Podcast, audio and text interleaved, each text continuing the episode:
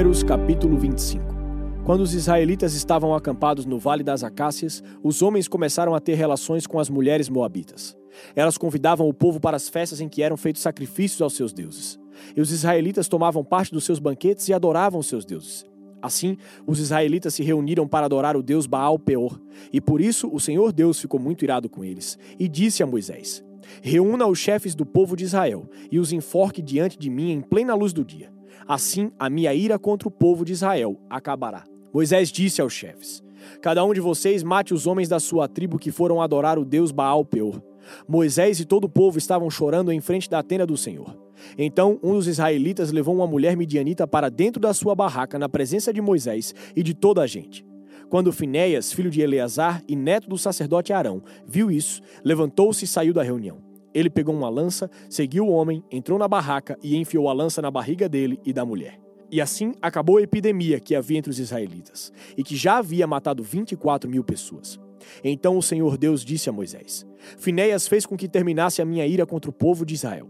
Finéias é como eu, não tolera a adoração de outros deuses além de mim. Por causa do que Finéias fez, eu, na minha ira, não destruí os israelitas. Portanto, diga-lhe que faço agora com ele uma aliança de amizade. Ele e os seus descendentes sempre serão sacerdotes, porque ele não deixou que os israelitas adorassem outro Deus além de mim, e assim conseguiu que fossem perdoados. O israelita que foi morto com a medianita se chamava Zinri. Ele era filho de Salu e chefe de uma família da tribo de Simeão. A mulher midianita que foi morta se chamava Cosbe. Ela era filha de Zur, chefe de um grupo de famílias midianitas. O Senhor ordenou a Moisés: Ataquem e matem os midianitas. Eles prejudicaram vocês, pois os enganaram, levando-os a adorar o ídolo de Peor. E também os enganaram no caso de Cosbe, filha do chefe midianita, que foi morta no tempo da epidemia que houve no Monte Peor. Números capítulo 26 Depois da epidemia, o Senhor disse a Moisés e Eleazar, filho do sacerdote Arão, o seguinte: Façam a contagem de todos os homens israelitas de 20 anos para cima, família por família, isto é, todos os que já têm idade para o serviço militar. Moisés e Eleazar obedeceram e reuniram todos os homens com idade para prestar serviço militar. Eles se reuniram nas planícies de Moabe, na beira do rio Jordão, na altura de Jericó, que ficava no outro lado do rio. São estes os israelitas que saíram do Egito. A tribo de Ruben. Ruben era o filho mais velho de Jacó. Os grupos de famílias de Enoque, Palu, Esrom e Carme. Desses grupos de famílias foram contados 43.730 homens. Os descendentes de Palu eram Eliabe e os seus filhos Nemuel, Datã e Abirão. Datã e Abirão foram escolhidos pelo povo. Eles se revoltaram contra Moisés e Arão e se juntaram com os seguidores de Corá, na revolta contra Deus, o Senhor. A terra se abriu e os engoliu, e eles morreram em Corá e os seus seguidores. O fogo matou 250 homens, e isso serviu como um aviso para o povo. Mas os filhos de Corá não foram mortos. A tribo de Simeão, os grupos de famílias de Nemuel, Jamim, Jaquim, Zera e Saul. Desses grupos de famílias foram contados 22.200 homens. A tribo de Gade, os grupos de famílias de Zefon, Hag, Suni, Osni, Eri, Arode e Areli. Desses grupos de famílias foram contados 40.500 homens.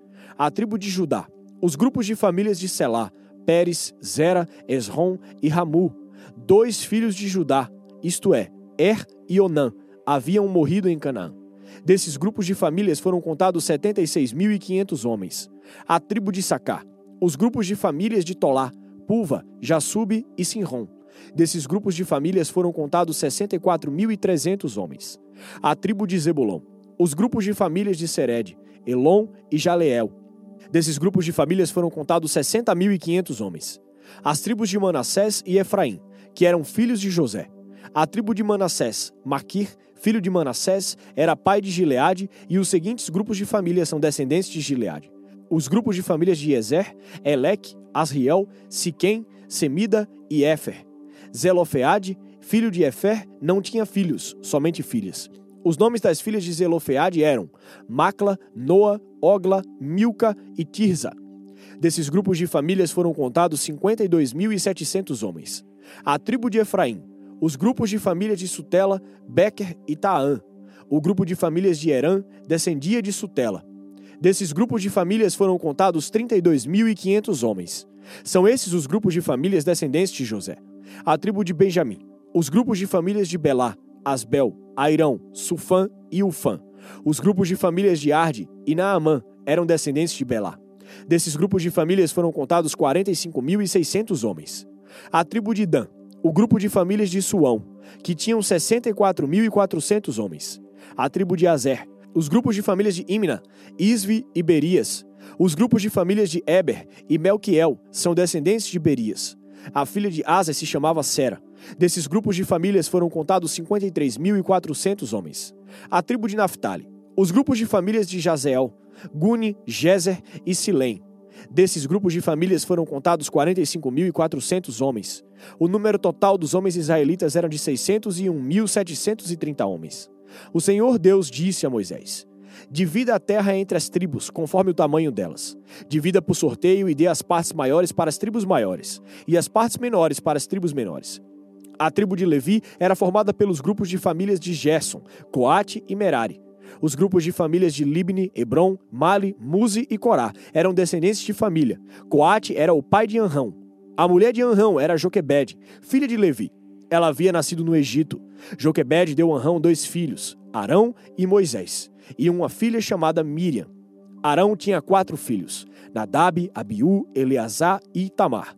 Porém, Nadab e Abiú morreram quando ofereceram a Deus, o Senhor, fogo que não era sagrado.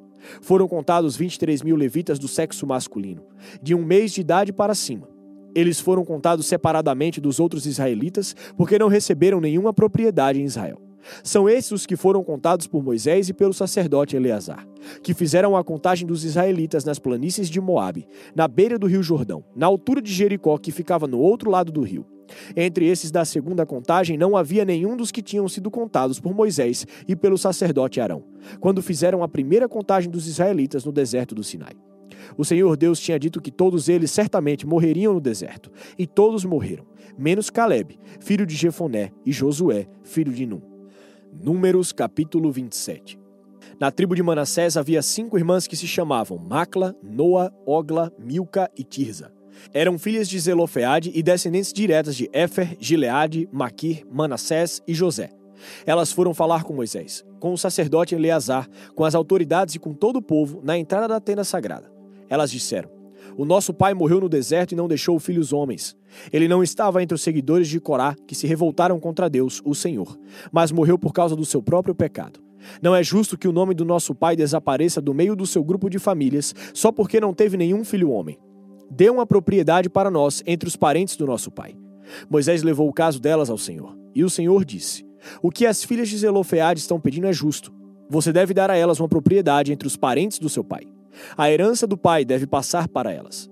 Diga ao povo de Israel que quando o homem morrer sem deixar um filho homem, a filha deverá herdar a propriedade dele. E se não tiver filhas, então a sua propriedade deverá ser dada aos irmãos dele. Porém, se ele não tiver irmãos, a sua propriedade deverá ser dada aos irmãos do seu pai. Se também o pai dele não tiver irmãos, a sua propriedade deverá ser dada ao parente mais chegado da sua família, para que tome posse dela. Os israelitas devem obedecer à lei como eu, o Senhor, tenho ordenado a você, Moisés. O Senhor Deus disse a Moisés: Suba esta serra de Abarim e veja a terra que estou dando aos israelitas. Depois de ter a visto, você morrerá, como aconteceu com seu irmão Arão, porque vocês dois se revoltaram contra a minha ordem no deserto de Zim. Quando todo o povo se queixava contra mim em Meribá, vocês não quiseram reconhecer diante deles o meu santo poder. Meribá é uma fonte que existe em Cádiz, no deserto de Zim.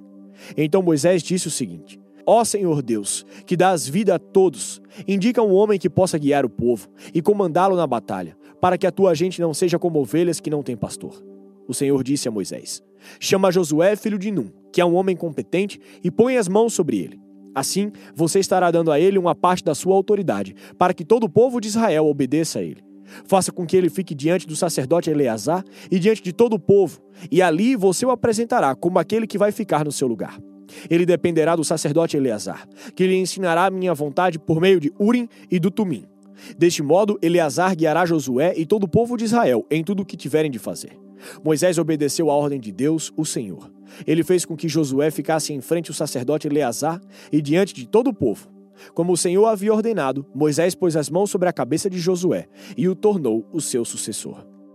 Cântico dos Cânticos, capítulo 6 você, a mais bela das mulheres, responda: Para onde foi o seu amado? Que caminho ele seguiu? Nós ajudaremos a encontrá-lo. O meu amor desceu ao seu jardim, aos canteiros perfumosos. Ele está alimentando as suas ovelhas no jardim e colhendo lírios. Eu sou do meu amado e meu amado é meu. Ele leva as suas ovelhas para pastarem entre os lírios. Minha querida, você é bonita como a cidade de Jerusalém, encantadora como a cidade de Tirza e impressionante como essas duas cidades. Desvie de mim os seus olhos, pois eles me perturbam. Os seus cabelos ondulados são como um rebanho de cabras descendo as montanhas de Gileade. Os seus dentes são brancos como ovelhas, como a lã cortada, que acabaram de ser lavadas. Nenhum deles está faltando e todos são bem alinhados. O seu rosto corado brilha através do véu. Pode haver sessenta rainhas, oitenta concubinas e muitas moças, mas eu amo somente uma, aquela que é perfeita como uma pomba. Ela é filha única e a querida da sua mãe.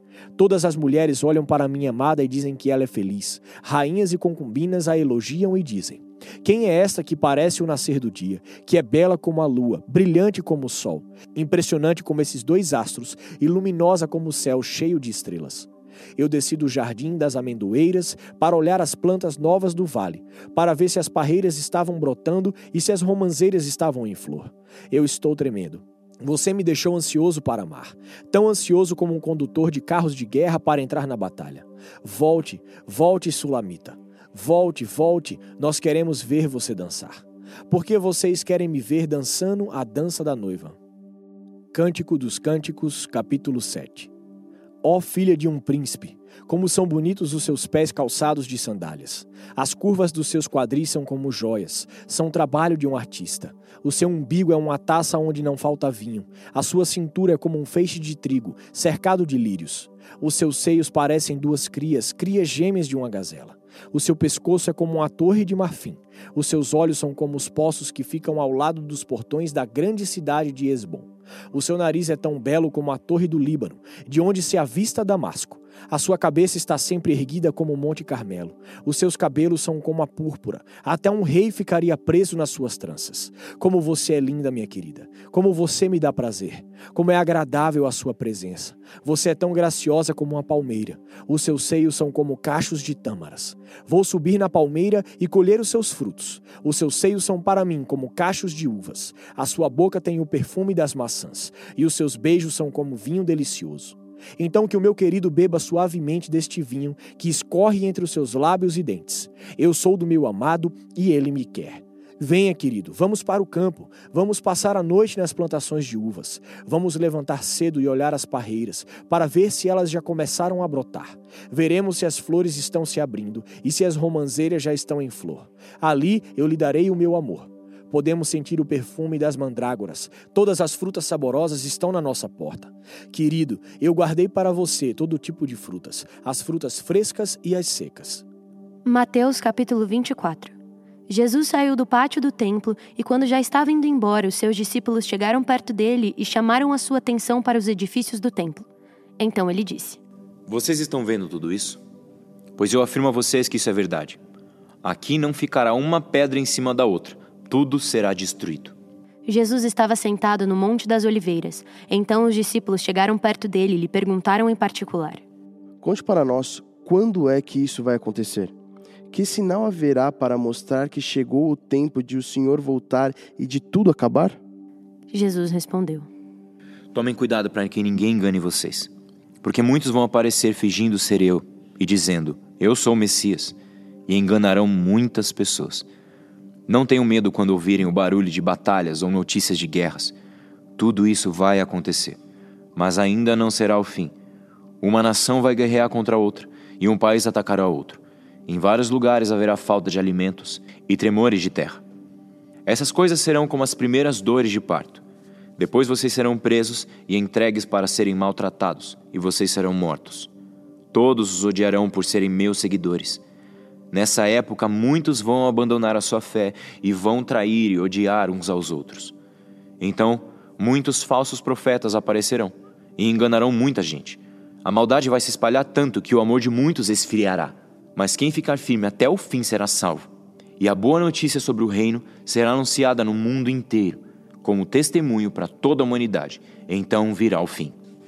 E Jesus continuou: Vocês verão no lugar santo o grande terror de que falou o profeta Daniel, que o leitor entenda o que isso quer dizer. Então, Os que estiverem na região da Judéia, que fujam para os montes. Quem estiver em cima da sua casa, no terraço, que fuja logo e não entre para pegar suas coisas. E quem estiver no campo, que não volte para casa a fim de buscar as suas roupas. Ai das mulheres grávidas e das mães com criancinhas naqueles dias. Orem a Deus para que vocês não tenham de fugir no inverno ou no sábado, porque naqueles dias haverá um sofrimento tão grande como nunca houve desde que Deus criou o mundo, e nunca mais acontecerá coisa igual. Porém, Deus diminuiu esse tempo de sofrimento. Se não fosse assim, ninguém seria salvo. Mas por causa do povo que Deus escolheu para salvar, esse tempo será diminuído. Portanto, se alguém disser para vocês: Veja, o Messias está aqui ou o Messias está ali, não acreditem, porque aparecerão falsos profetas e falsos messias, que farão milagres e maravilhas para enganar, se possível, até o povo escolhido de Deus. Prestem atenção. Eu estou lhes dizendo tudo isso antes que aconteça. E se disserem, vejam, ele está no deserto, não vão lá. Ou ainda, vejam, ele está escondido aqui, não acreditem. Porque assim como o relâmpago risca o céu, do nascente ao poente, assim será a vinda do filho do homem. Onde estiver o corpo de um morto, aí se ajuntarão os urubus.